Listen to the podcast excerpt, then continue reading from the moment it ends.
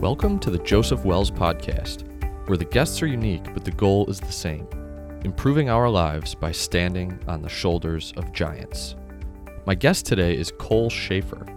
Cole is a master copywriter, poet, author, and ad man.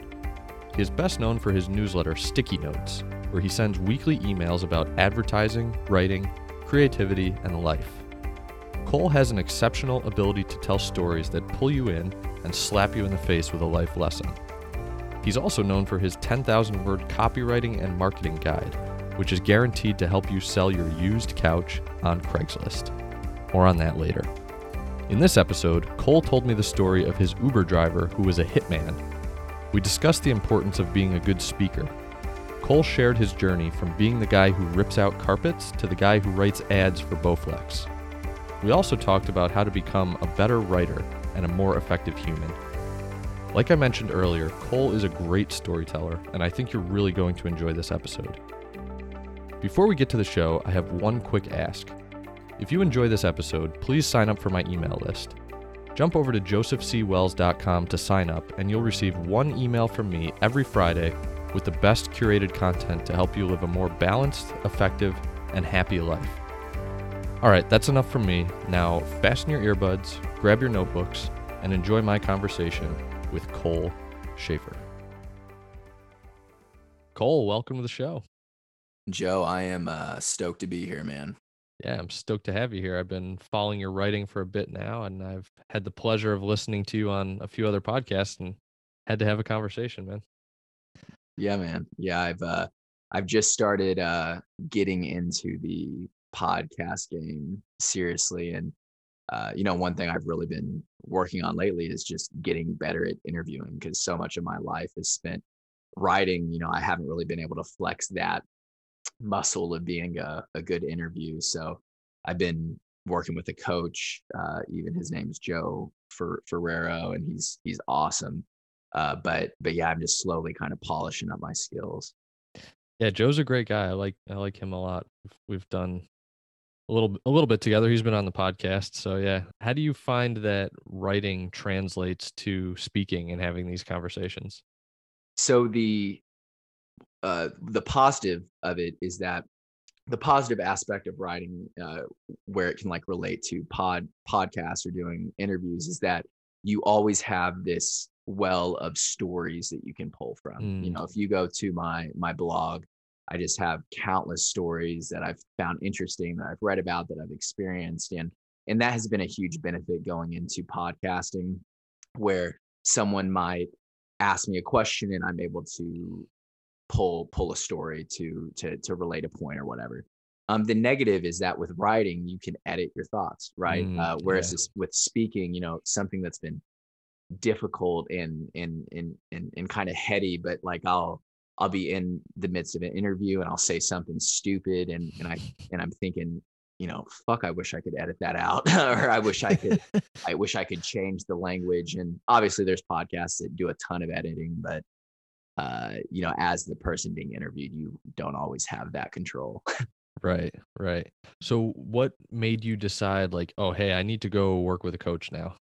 Awareness i would say there there was a, a certain amount of awareness that came with it where you know i i i think it's important to be very aware of your strengths and i think mm. it's also important to be very aware of your weaknesses and i found for a year as i was slowly becoming more prominent in the world of writing i was getting these interviews and these asks to do workshops and i was noticing myself kind of hiding you know leaning away and uh, at first, I always shrugged it off as, you know, I I'm I'm above getting interviewed or like I'm I'm cool with being more of a recluse or I need to focus on my work. But when I really looked myself in the mirror, I was like, no, you're just scared as shit to, to get on these interviews. And that was when I sort of got in contact with Joe and and we've been working together ever since. But it, it, it was just me realizing I was scared. And I think I think on a broader note, you know, I, I think when we're scared of something, it's it's really our inner compass uh, that's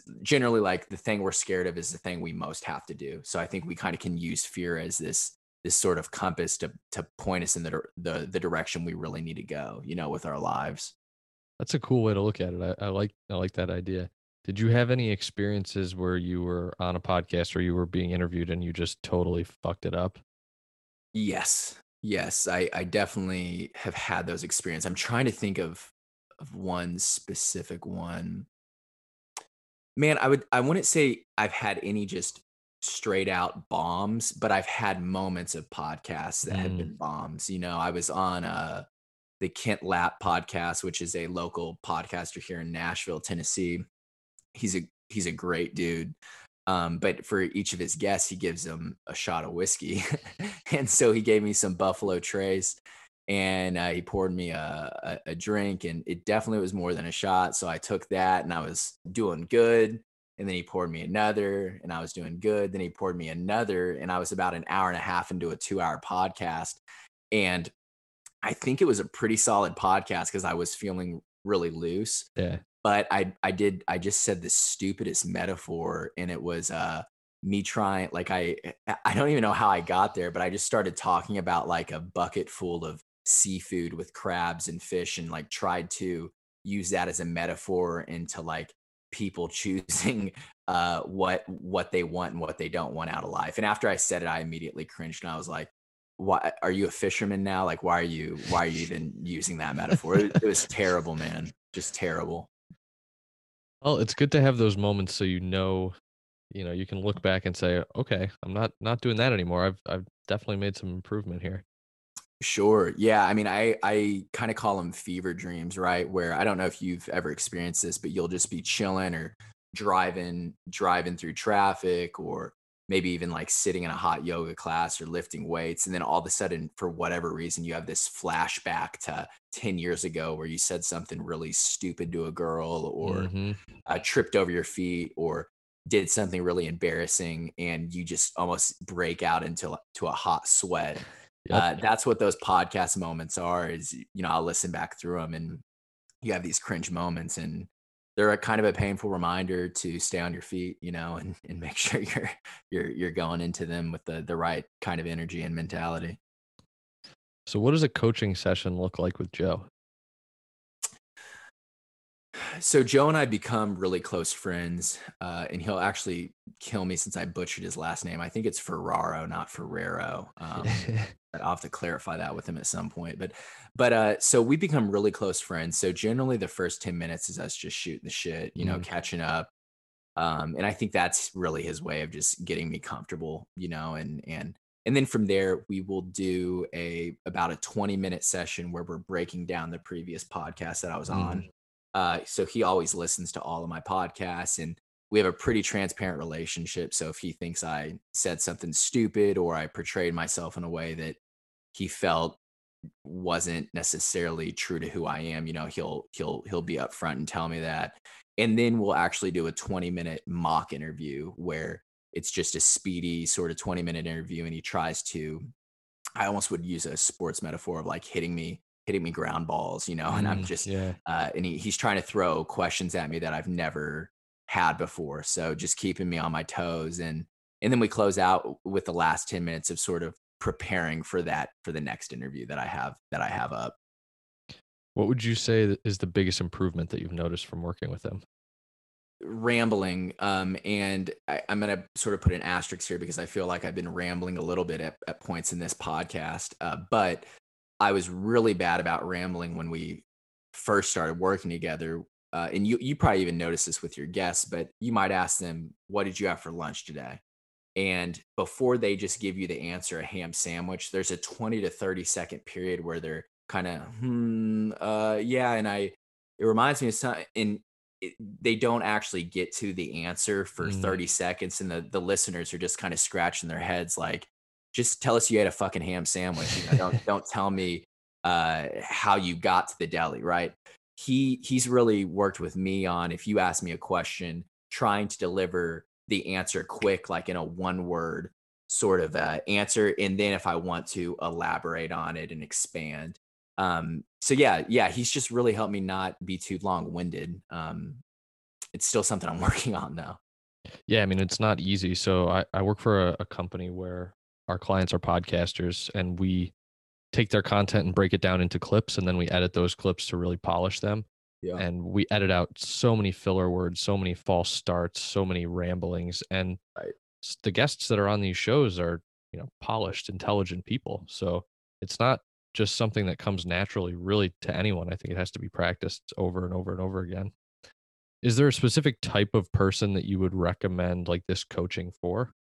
Let's say you want to be someone that's doing a podcast interview a month. You know, Yeah. I think uh, I think Joe's really, really fucking talented at being a coach. He coached baseball for a long time. Um, so with that, you know, he's he's not cheap. So I think you want to be doing one podcast a month. I think you want to be in a position where you're really trying to level up your career. And and that was a a big mind shift I had to have where I got to this place in my career where I seriously could see on the horizon getting to this getting to this moment where people are going to ask me to to to speak in person, you know, once Mm. COVID was was gone and I felt like wow, this was the perfect opportunity where the world's sort of shut down and and and maybe I can work on really honing this craft of being a better speaker.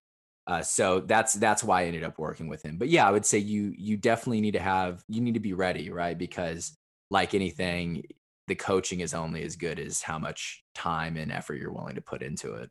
Of course, yeah. I like that idea that you talk about of it's COVID right now and I can't be out there speaking, but I can be using this time to become a better speaker. It reminds me of uh, a concept that Ryan Holiday talks about called alive time versus dead time. And it's kind of like this stoic concept of um, when things aren't working out the way that you wanted them to, how can you take that time and not waste it, but turn it into something positive? And it sounds like that's what you've done with the speaking. It's really cool.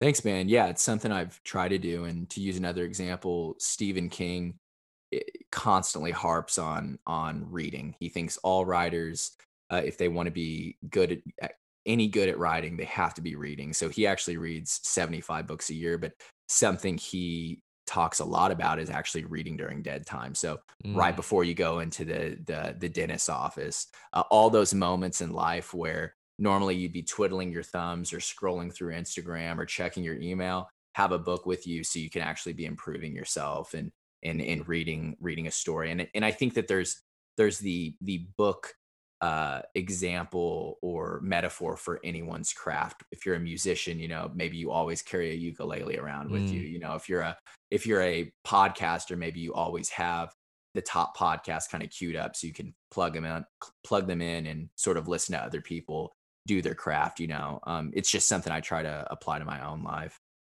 yeah, it's a good practice. How many books do you read a year? Dude so this year my goal is to read 52 and i'm currently on pace so a book a week and how i've been able to do that is i will actually read two books at the same time but my only rule is that they have one has to be fiction and one has to be nonfiction. Okay. um, and that kind of allows me to like once i start reading the nonfiction and let's say i get a fourth of the way through and i am feeling like i'm losing a little bit of creativity and Mm, it's gotten a little dull then i can pick up uh you know kurt vonnegut's breakfast of champions and really just dive into that that beautiful work of fiction and so it allows me to kind of go back and forth do you follow Books of Titans at all on Instagram or Twitter? no i don't is it is it worth following Definitely worth following. So the guy who runs it, his name is Eric Rostad. He was on the podcast as well, and he got this idea from reading Tim Ferriss's book Tools of Titans. So all the guests in that book had recommended their favorite books or the books that they gifted the most. So he put together this huge list and he was like, "All right, I'm going to read 52 books a year." And he's done this since like 2017 and he records a podcast, just a solo episode on pretty much every book that he reads. So like you can go to his podcast and scroll for hundreds of episodes and pick out uh, just about any book you can think of and, Wow. and, and get a good summary of it. what's the guy's name His name's Eric Rostad.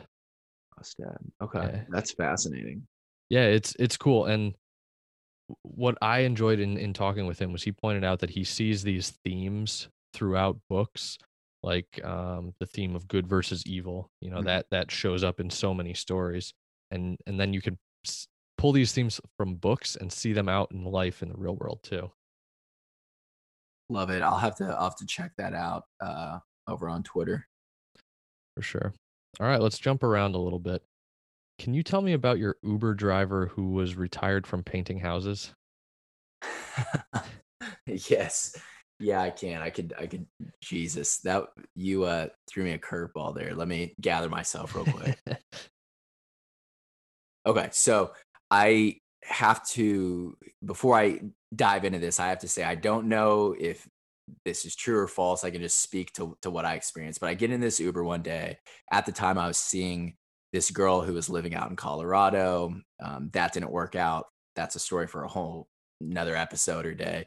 But anyways, we're um, actually getting in the car and we're leaving from the movies. And this this Uber driver is uh, picks us up, and he has this really thick Boston accent, and he seems like an interesting cat. And he just starts talking, and all of a sudden he starts telling me about Whitey Bulger, which if you don't know who who Whitey is or was, Whitey was an absolute legend in the world of gangsters, and he essentially ruled Boston. Uh, and uh, a big reason that the FBI was ultimately able to take down the five families was because Whitey was an informant for mm. the FBI, which created this whole other issue where the mafia and gangsters were really supposed to be loyal to their their kind, you know, loyal to crime and and and so anyways, Whitey was untouchable because he was an informant. And that's what allowed him to be ruthless like in Boston. And this guy's telling me his story where he's he's like, you know, I was I was I was uh on the corner one day and and I and I pull up to the light and I shit you not, Whitey pulls up in his convertible his his his mistress is in the passenger seat. I watch this guy get into the, his back seat. He pulls out a, uh, a, a an automatic machine gun, and think about the nicest restaurant you've ever seen in your life. On this corner, there's this restaurant. Think of the nicest restaurant. It's two times as nice as that. He pulls out his machine gun and he guns down this motherfucker just right on the corner, just right on the corner. There's 200 witnesses. The FBI asked around about it. The police stopped ask, asking around about it, and nobody will talk. And so he he was like telling me these stories about Whitey Bulger, and I'm and I'm I'm in the backseat like holy crap. And obviously, as a dude, you know, in your 20s, you're eating this shit up because you love crime and like I love Goodfellas and I I love all that stuff. And uh, then he starts telling me you know his his brother ran with with Whitey Bulger, right? And his brother was kind of like in that world.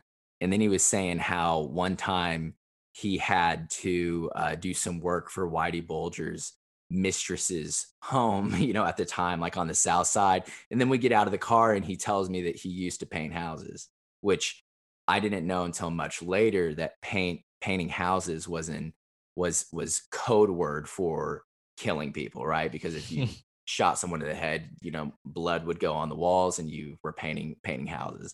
And I learned that after watching The Irishman uh, and you know the the main character De Niro in that paints houses. And so it clicked it clicked for me as I'm watching The Irishman where I'm like, holy shit, did did my Uber driver used to be like a hired assassin for Whitey Bulger and and I've been turning on this ever since. And one day it's going to be a short story. I'm just going to turn it into a piece of fiction. But it was wild, man. It was wild. Holy shit. What a story. What are the chances you come across that dude in the wild?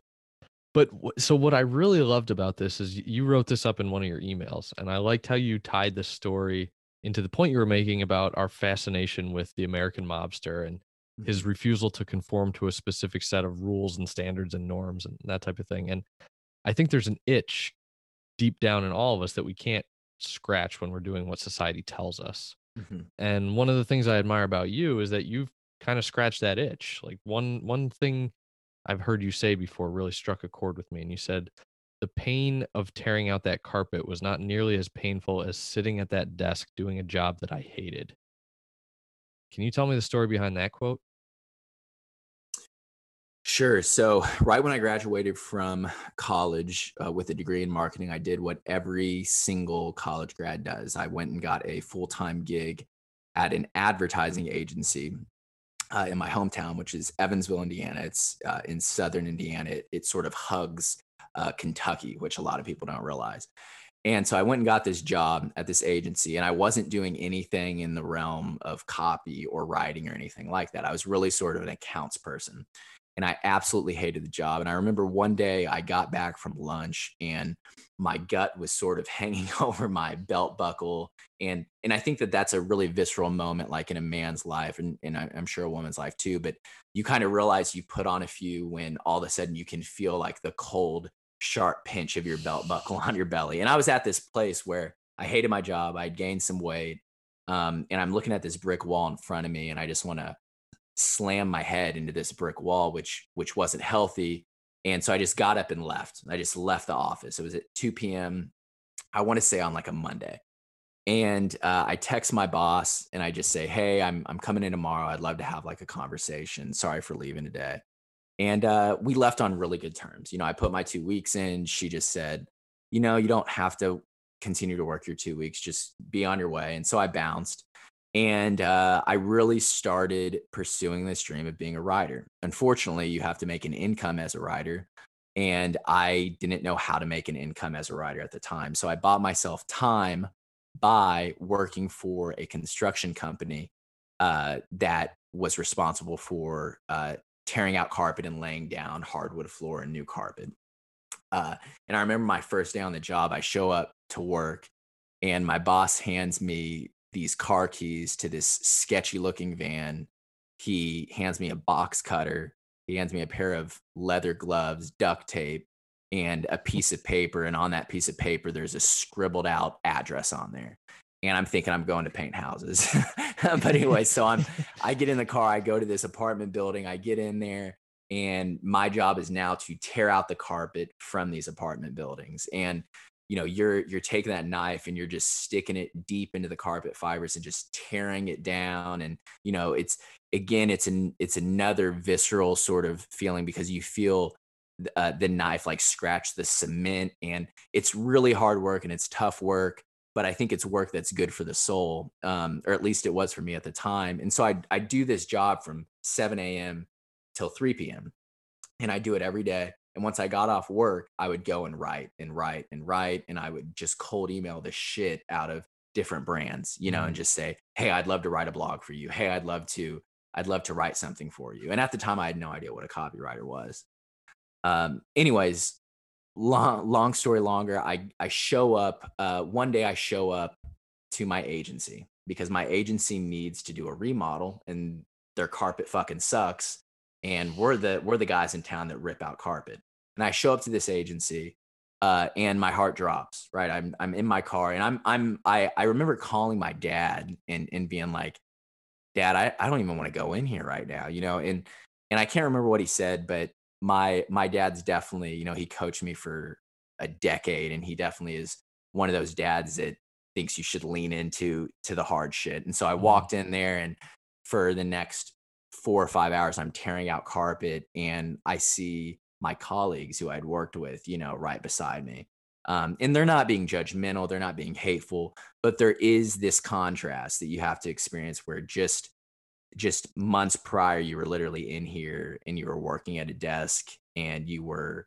uh, quote unquote living the American dream, right? You know, putting your college degree to work. And now I'm in a cutoff and I'm in boots and I'm covered in dust and I'm sweating and I'm yeah, wielding a box cutter like it's a pin, right? And and uh, yeah, it was it was there were multiple moments that day where I I wanted to cry, you know, but something that I remembered and it was a really powerful shift for me was on the way home, I just started to think about it and I thought, you know, the pain of the embarrassment of ripping out that carpet um, hurt a hell of a lot less than sitting in that office and doing a job I hated and not being able to pursue that dream of writing. Mm-hmm. And that's that's been something that has stuck with me for a long time. And I think it's a reason I have such a I don't give a fuck mentality when it comes to writing because uh, worst case scenario, people cancel me and I go back to ripping out carpet and I, I continue to write the shit I want to write. You know, I've been to that, that, that lowest of the low and I'm not necessarily afraid to, to return back there, you know? Yeah. That's, that's a good place to come from, I think. So from, from the time you quit that job at the agency and then you're ripping out carpet and, you know, now you're a writer, you're making a living from doing what you love to do. What what was that time period like until you got to the point where you're like, okay, I can actually make a living doing this? Sure. So I I one thing I'll say is I got incredibly lucky in having just two amazing parents. Like my mom and dad are great, and uh, I they let me move in with them free of charge. You know, we've already always had just an amazing relationship, and that's something I recommend every young person do if the opportunity is there. Um, I had someone on Twitter tweet out today, you know, if you're older than me, please give me advice because I'm about to graduate in a week. You know, what's one thing you did right after graduation that really helped you? And one thing I said is don't fall into this this pressure of having a nice pad, you know, and paying a bunch of money just to like keep up with the Joneses. Instead, just race to get 10K in the bank, you know, because mm. as soon as you get 10,000 in the bank, now all of a sudden you have the freedom to kind of choose your career a little bit. Or if you hate your career, you have the freedom to move on to a different career. Um, unfortunately, like when you're paying a bunch of money on rent and uh, nice clothes and all this shit right after college, you don't have that freedom. So my parents gave me that gift, and and really for about two years, I lived at home, and I just you know I'd tear out carpet during the day, and then I'd bust my ass on copy, and by the second year, I was making enough money writing copy that I no longer had to tear out carpet. And I think like the first year I made 20K writing copy, you know, and then the second year I made uh, 45 to 50K writing copy. And then it just continued to keep going up from there. And uh, at the three year mark, I moved to Nashville and my life just kind of changed, you know. That's awesome. That's that's an inspiring story for uh, you know anybody who wants to do anything that's a bit creative or a bit different than the norm. You know, work for yourself, not slave for the man. So I I, I appreciate that you're able to share that. Ira Glass talks about this frustration that creators experience when they first start creating, whether it's you know writing or podcasting or painting, whatever it is. They have good enough taste to realize their own work isn't very good, mm-hmm. uh, but they don't yet have the ability to um, create work that they're proud of. Did you go through a similar transition in your career? Absolutely. And dude, I have to applaud you because you're just fucking teeing me up, man. Uh, so thank you. um, but yes, I went through this exact same transition. And I think it's important for every creative or really anyone doing anything that require, requires creativity to think about the reason you get into that vocation is because you have just incredible taste right? And that's that's what i had with writing. I wasn't a very good writer but i had great taste in writing. I'd read a bunch of books you know i'd i'd read hemingway, hemingway. I'd read these writers where i was able to consciously understand this is really really good writing right? And it's almost like the kid who has never cooked a grilled cheese sandwich but has eaten at Michelin star restaurants. Mm. And now he his parents are out of the house and he has full rein to cook his dinner and he goes to cook his dinner and it tastes like absolute shit, right? and he's frustrated and he says, "Well, I'm never going to cook again." But he has to cook again because otherwise he'll starve and die, right? So he's he's forced to get to that place. It's kind of the same thing for creatives, but if you just choose not to create, it's not like you're going to starve to death and die you know so right. there's less there's less pressure there right you you have more of a you're off the hook in a lot of mm-hmm. ways, right? Um, so when I first started writing, that was something I was really frustrated with, where I'd read something by Hemingway and then I'd turn around and, and write, and I think, man, this is just shit. And the truth is, is it, it is shit. Mm. And so you have to give yourself once you enter into a new vocation, you have to give yourself one, two, three years to really uh, allow your abilities to catch up with your tastes. Mm. So, um, and, and I would use like your good taste as reassurance that you're doing the right thing. So if yeah. your taste is at a 10 out of 10, your skill when you start out might be at a two out of 10. Uh, just give yourself time to get to three, four, five, six, and, and you'll slowly, slowly work your way up. So what did putting in the reps look like for you? Was it I'm going to write a thousand words a day. I'm going to publish three articles a week. What got you from that two to wherever you consider yourself to be now? Obviously, closer to a 10. Moxie. So Kurt Kurt Vonnegut is uh, was just an astounding science fiction writer, and, and one thing that he writes about uh, in in in his book on writing was that great writers compared to just good writers had something that the good writers didn't, and that was moxie. And and it was this refusal to go unread and that was something that i i had from a, a very you know very my very early 20s was while i i kind of sucked at writing i refused to go unread you know i mm. was emailing a, a hundred 200 people a week just to try to talk them into giving me a shot to write one of their blogs um, and with that I was publishing everything I was writing, which I don't necessarily think is the right move.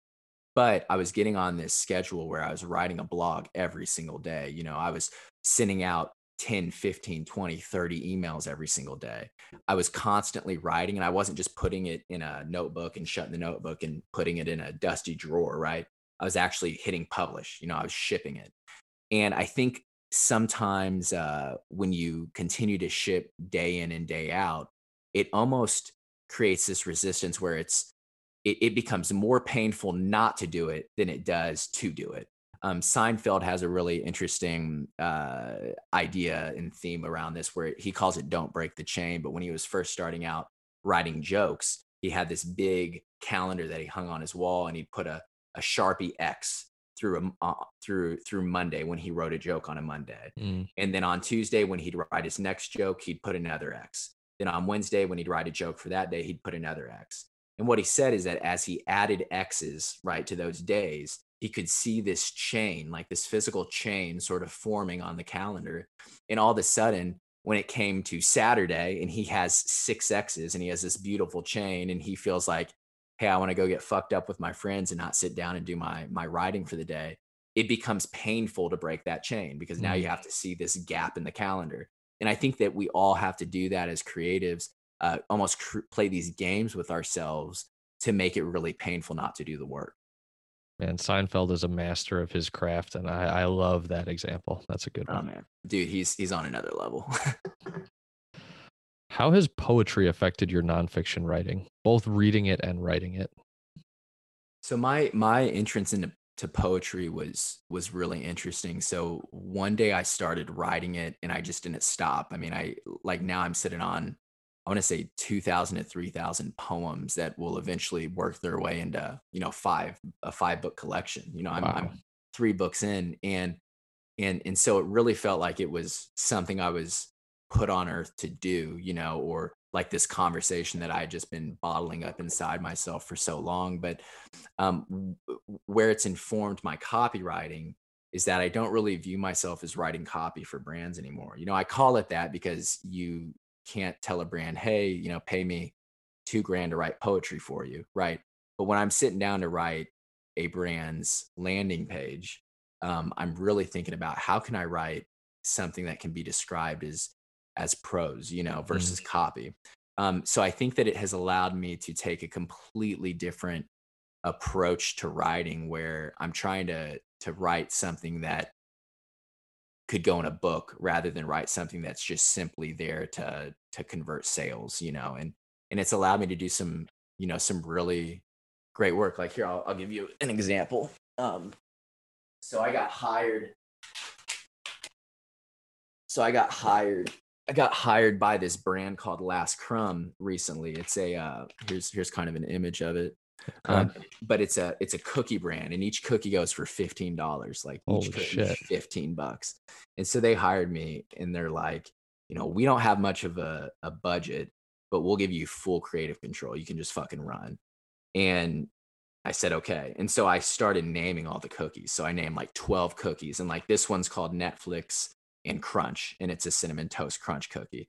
Uh, the chocolate chip cookie is called uh, the better than sex cookie. The um, chocolate lava cake cookie, um, the floor is lava cookie. So sort of like a hat tip to childhood. Yeah. Um, and uh, the the peanut butter cookie is called the the Monroe because a lot of people don't realize it, but there's a secret society of like peanut butter lovers, and like Bill Clinton is in it, and Marilyn Monroe is in it, so it's like the Monroe.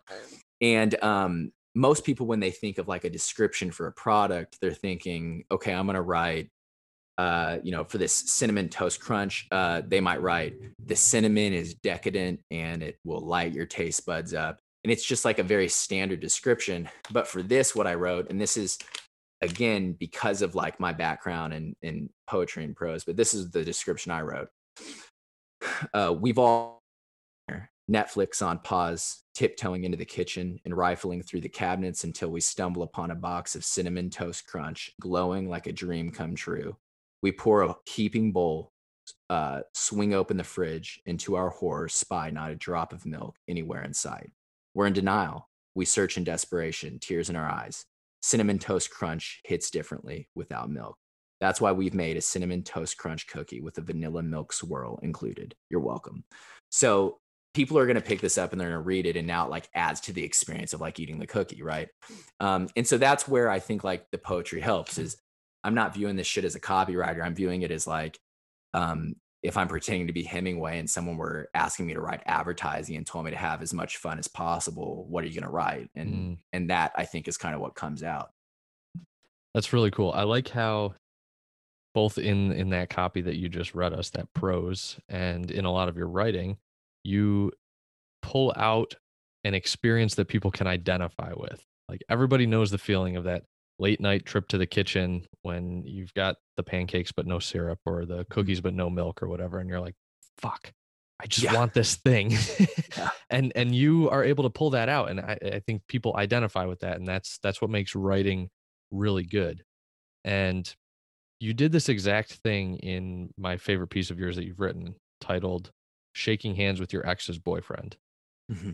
And man, I loved this piece because you again distilled this common experience into words. You clearly communicated the feeling of a breakup and the jealousy over your ex-girlfriend's new boyfriend, even if he doesn't exist yet. Mm-hmm. And I, I imagine a lot of other people like this one too, but I'm wondering what it felt like to expose this raw part of yourself to the world painful. You know, I think it, it always feels painful to expose that part. And I think that it's both a selfless and a selfish act, right? Where sometimes I think when the reason I write about stuff that's a little bit deeper and, and more painful like this is because I'm feeling a little bit alone in my own pain. And selfishly, I want, you know, uh, to blast it out into the world and see if anyone out there is kind of shooting up bat signals like, yo, I, I fucking hear you, dude. You know, I'm I'm here, right? And then I think the selfless part of it is, you know, there's a part of me that hopes like by sharing that story, there's people out there that can can resonate with it, you know. But like that example was I, you know, fell head over heels for this woman in uh, Denver, Colorado, so much so that you know we spent like an entire year keeping the relationship afloat on big jet planes and and late night phone calls that's that's what it was and so we'd see each other every couple weeks and you know i think in a lot of ways i thought you know she was the one you know the person i was going to marry and uh all of a sudden someone started coughing in china right and uh in a matter of like 2 to 3 weeks that turned into this pandemic, you know, and all of a sudden she and I couldn't fly anymore. And we were trying to continue to make it all work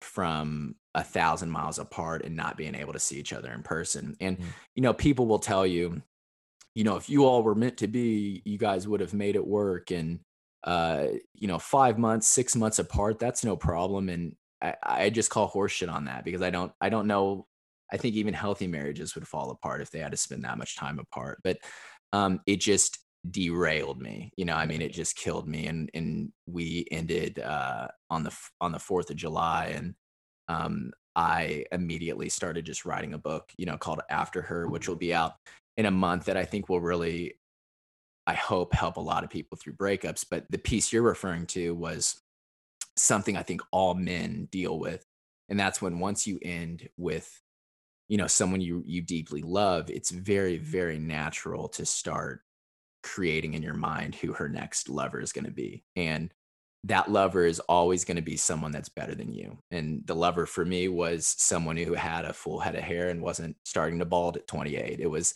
someone who um, maybe had a sharper jawline that he didn't feel like he had to cover up with a beard you know? It was someone with a bigger dick you know? It was it was all these things and um, where I tried to kind of close up the piece in like this beautiful and what I hoped uh, like peaceful way is you eventually have to get to this place where you think about this man and you are comfortable with walking into a room and sitting across from this man and learning to see him as a human and hopefully learning to respect him and hopefully learning to laugh with him and hopefully learning to get to this place where you can stand up from your seat, walk across the room, stick out your hand, shake hands with him, and then exit stage left because it's now his show. You know, it's mm. now him and her.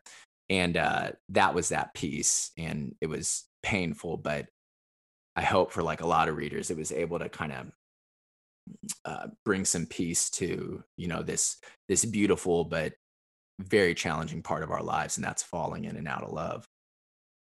What kind of feedback did you get from that piece? Great feedback. Yeah, I think everyone who read it, um, you know, I had multiple people. I had a woman who had been a long time reader who's married and uh, has kids and is in a very happy marriage. She she had told me like in her email, but she even said, you know, thank you for this. Um, I've had I have a love like this in a past life, you know, that I thought I was going to marry, and I, I just want you to know that you can have both in a lot of ways where you can have that pain of of losing that person but you can also have this beauty of realizing like my life worked out in a really cool way you know and and and so there were multiple pieces like that where i had a, a, a gal in india you know write me and say she she's like in marketing but she just wrote me and said i just i just uh ended you know with someone that meant this this to me. So it felt good. Ah, you know that's one of the cool things about writing online is that you put yourself out there and you share these profound ideas and you connect with people from across the country and across the world and it's it's super rewarding. It's, it's a really nice feeling. Yeah man it is and i think it's it's something you can only do like you know you can do it with song and you can do it with art but i think like maybe podcasts i think writing where there, it's a little bit more long form i think mm-hmm. it makes it a little bit easier to connect with people uh, on that that deeper level sometimes. For sure. Can you tell me about a guy named bill using your copywriting course to sell his nine year old couch. Bill bill is an absolute g. He he emailed me out of the blue and just said you know, I I used your I used your course to write a Craigslist ad, and before um, I wasn't getting any hits on it, but then I rewrote the title and I rewrote the the the caption on it, and I ended up selling it for like four or five times my original asking my a- asking price and uh, I look at this this this couch and and his, his, I I wish I had the I wish I had the the ad in front of me, but he I've got he, it right here. You got it. Yeah. How long how long was that ad? It wasn't that long. Actually, hang on, let me pull it up here. Yeah, here we go. It's like I don't know, four or five paragraphs. Four or five paragraphs. Yeah, I won't I won't make you you read it, but basically Bill talks about getting married and his wife hating the couch and not respecting like how beautiful it is and uh her essentially making him sell it and what's hilarious is if you look at the picture of the couch, the couch is just heinous. I mean, like I, I even wrote this in the email when I shouted him out. I was like, Bill, like I have to side with your wife. The couch is fucking ugly.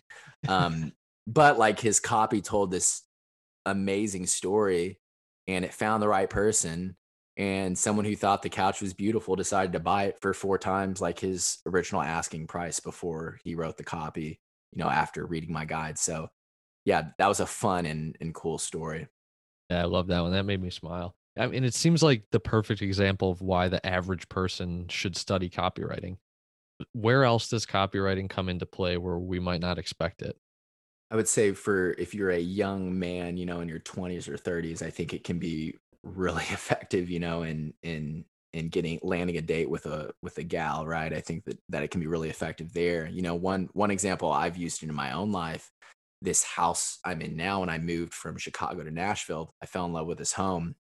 And the thing about the Nashville market is everything uh even now gets like it'll be listed at 300,000 and then it will be sold at 400,000. I mean, it's just crazy and I had looked at three different homes and all of them had gone for fifty to sixty thousand dollars above asking price, mm. um, and multiple offers, right? And so I get to this home and I walk in and I'm like, oh my god, like this is uh, this is exactly the home I want, and of course, you know, it had four offers. And I, I just was like, okay, I'm, I'm to write the homeowner a letter. And so I wrote him a letter and essentially just talked about, you know, I knew that the house was uh, renovated and that it used to be, it was built in the 1950s. And I just said, I know the type of craftsmanship and the type of work and thought that goes into creating something like this. You know, I, I, I try to do it every day, like with my writing. And I just want you to know that if I can own this home, like I will always try to respect the amount of craftsmanship you've put into this. And mm-hmm. um, I ended up being like not the highest off the highest offer, but being the person he went with, um, which wow. was really cool. So I would say that um, I don't like to say that copywriting can be used to persuade people, but I think it can be used to effectively communicate those things in your chest and the things on your mind that you haven't previously been able to communicate um, well. So that's why I think everyone should use it. I think it in a way can not copywriting but writing i think good writing can make the world a more empathetic place i love that it's perfect cole i like to give my guests the opportunity to ask me questions is there anything that comes to mind you'd like to ask me if you weren't doing what you're doing now what would you be doing so uh, another way i would phrase that and hopefully by that question you understand why i don't run a podcast but uh, what would be the vocation you would do if you weren't currently doing your current vocation? Yeah. Yeah, it's tough to say. I I think I would be writing. Um, I wouldn't I wouldn't be doing copywriting, but I think I would be writing an article every week or three or four articles a month and I would be trying to share stories and teach lessons through those stories that could help people and, and connect with people. Um, I do that already. I don't do it as as much as I'd like to, and I don't make any money doing it, which is why you know I have a job. But mm-hmm. um, that's what I enjoy doing. I like I like reading, and I like taking the ideas that are in my head and putting them out on the paper, and, and seeing which of those ideas resonate with people. So that's that's what I would be doing. I dig it. What is your most popular, unpopular opinion? So something that you're like, I feel very strongly about this, but it's I'm in the minority of of this area of thought. So maybe uh like I maybe you have like this deep love of wasabi when you go to sushi restaurants. Like what's what's something that not a lot of people love that you really that you really really feel strongly about that you do love? Yeah, I I, I do love wasabi, but that's that's not going to be my answer. Yeah, thank um, God.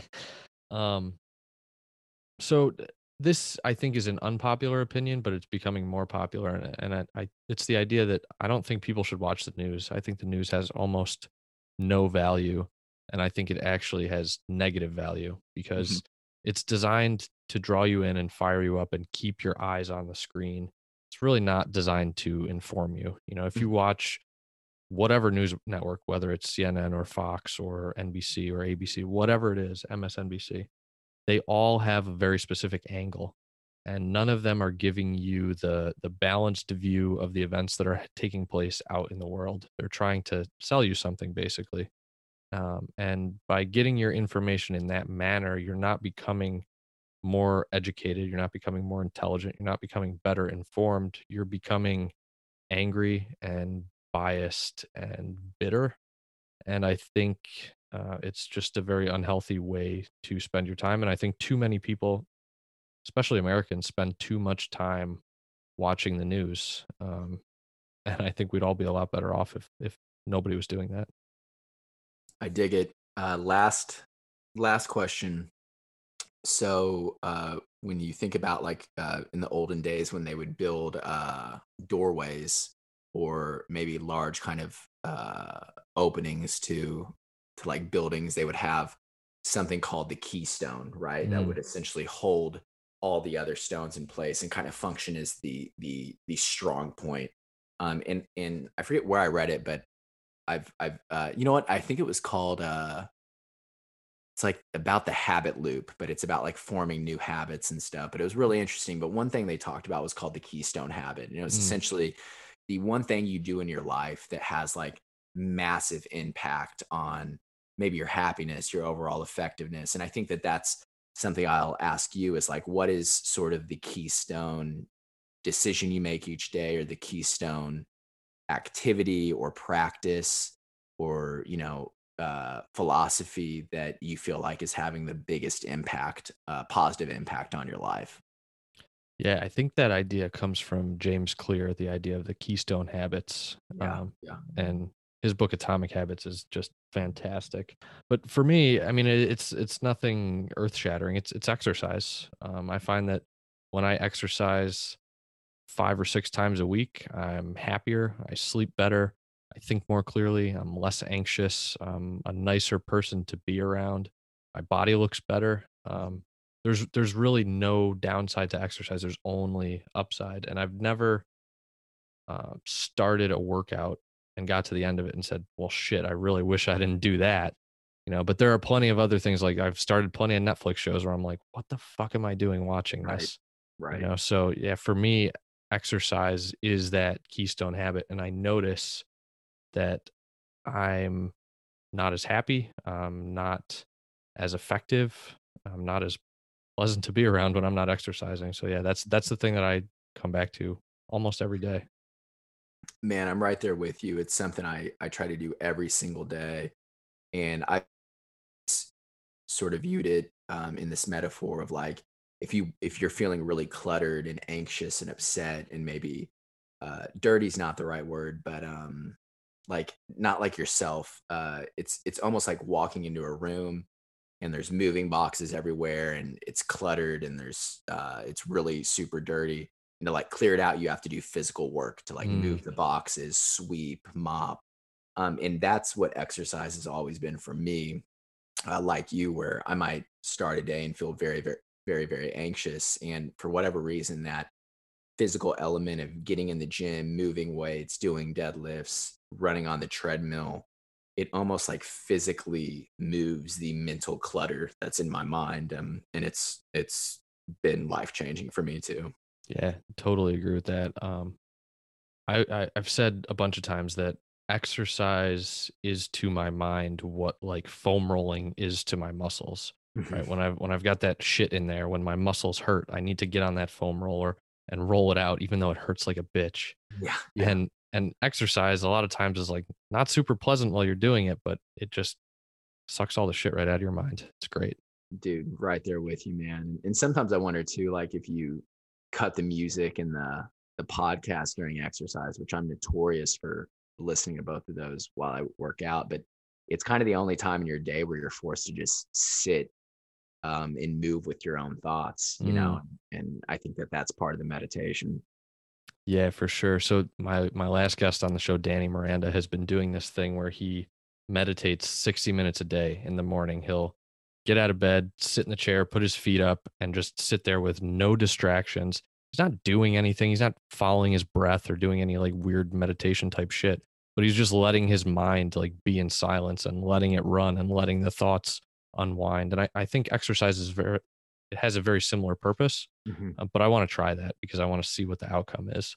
Yeah, man, an hour is uh that is crazy. That's a long that's a long time. The most I hear about people doing is maybe 20 minutes. Yeah. You know? um, but that's yeah. ambitious. That's ambitious. An hour is daunting. I don't I don't know if I could sit with myself for an hour.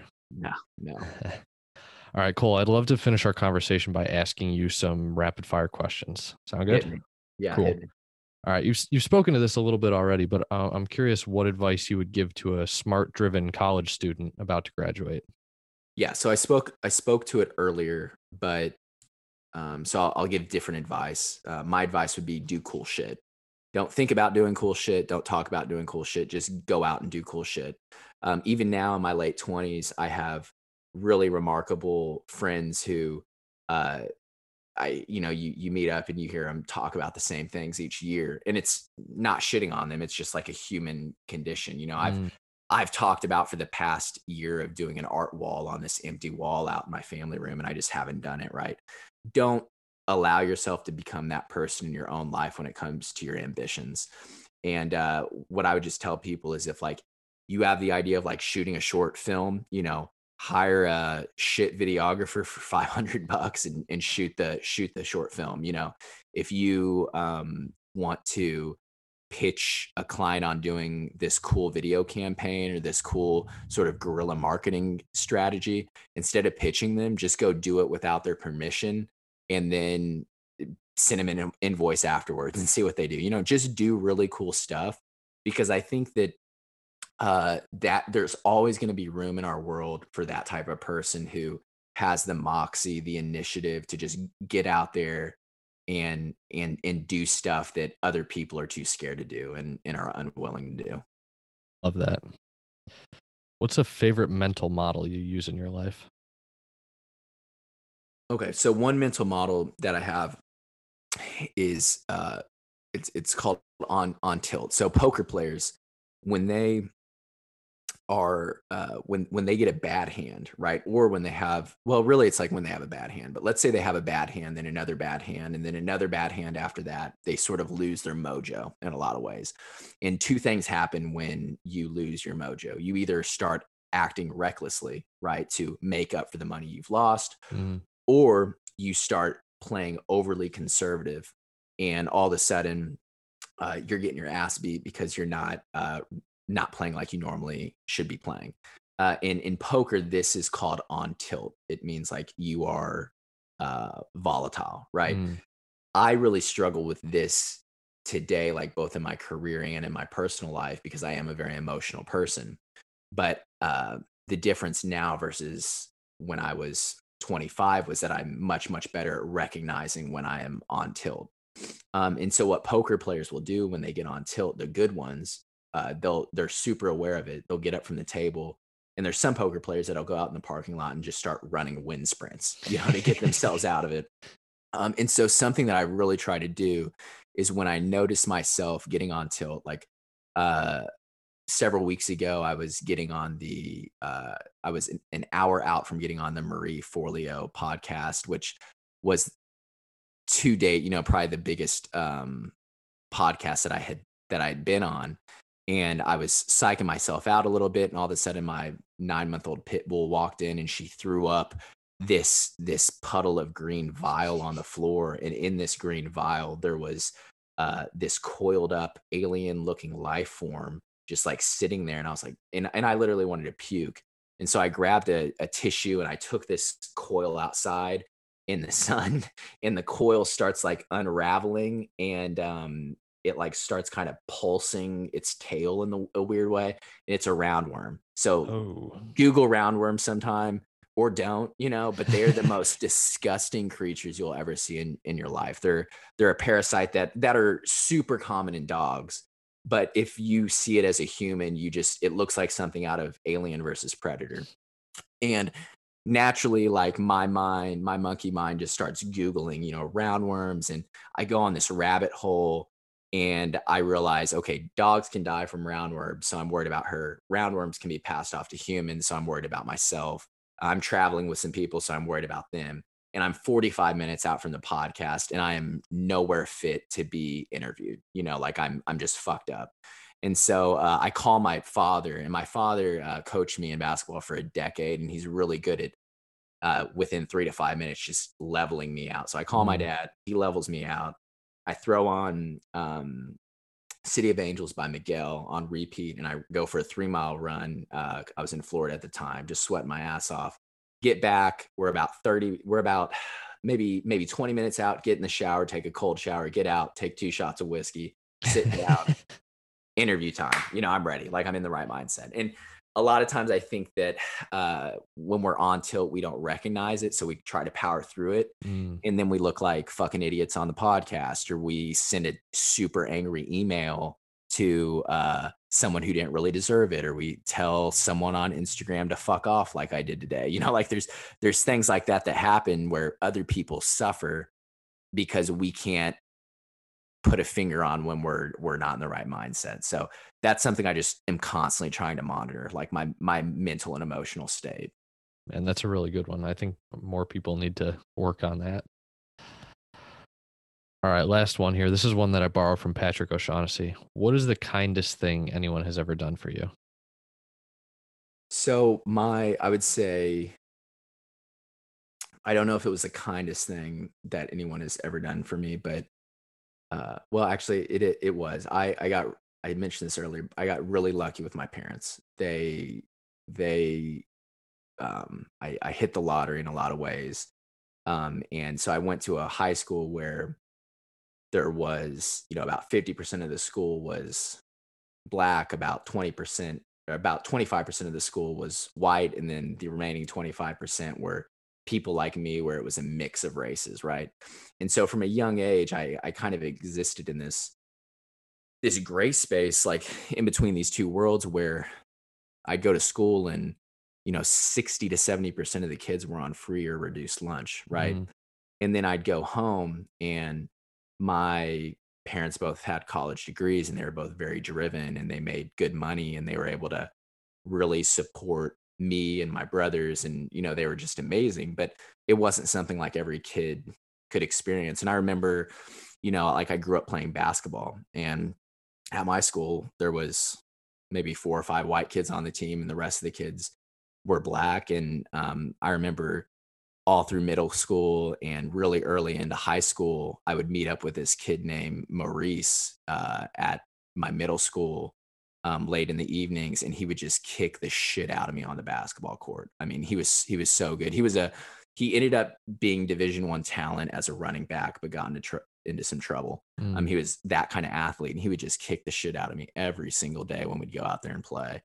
Uh, and then finally one day, like at, at the end of the summer, you know, I remember like we hugged because it was like the first time I'd beat beat him in one one on one, you know, and um, that that's just more so to give you like the contrast of like these worlds I occupied. So there were a lot of times like throughout my life where I like especially early on where I felt thankful for being able to have this life that I did nothing like in a past life to deserve. Mm being thankful for that, but at the same time being very, very guilty, you know, for it too, because I grew up with kids who didn't have that type of lifestyle, you know, and um, I remember one of my teammates who I played with. Um, I hadn't seen him for four years after high school. One of the most talented basketball players I'd ever played with.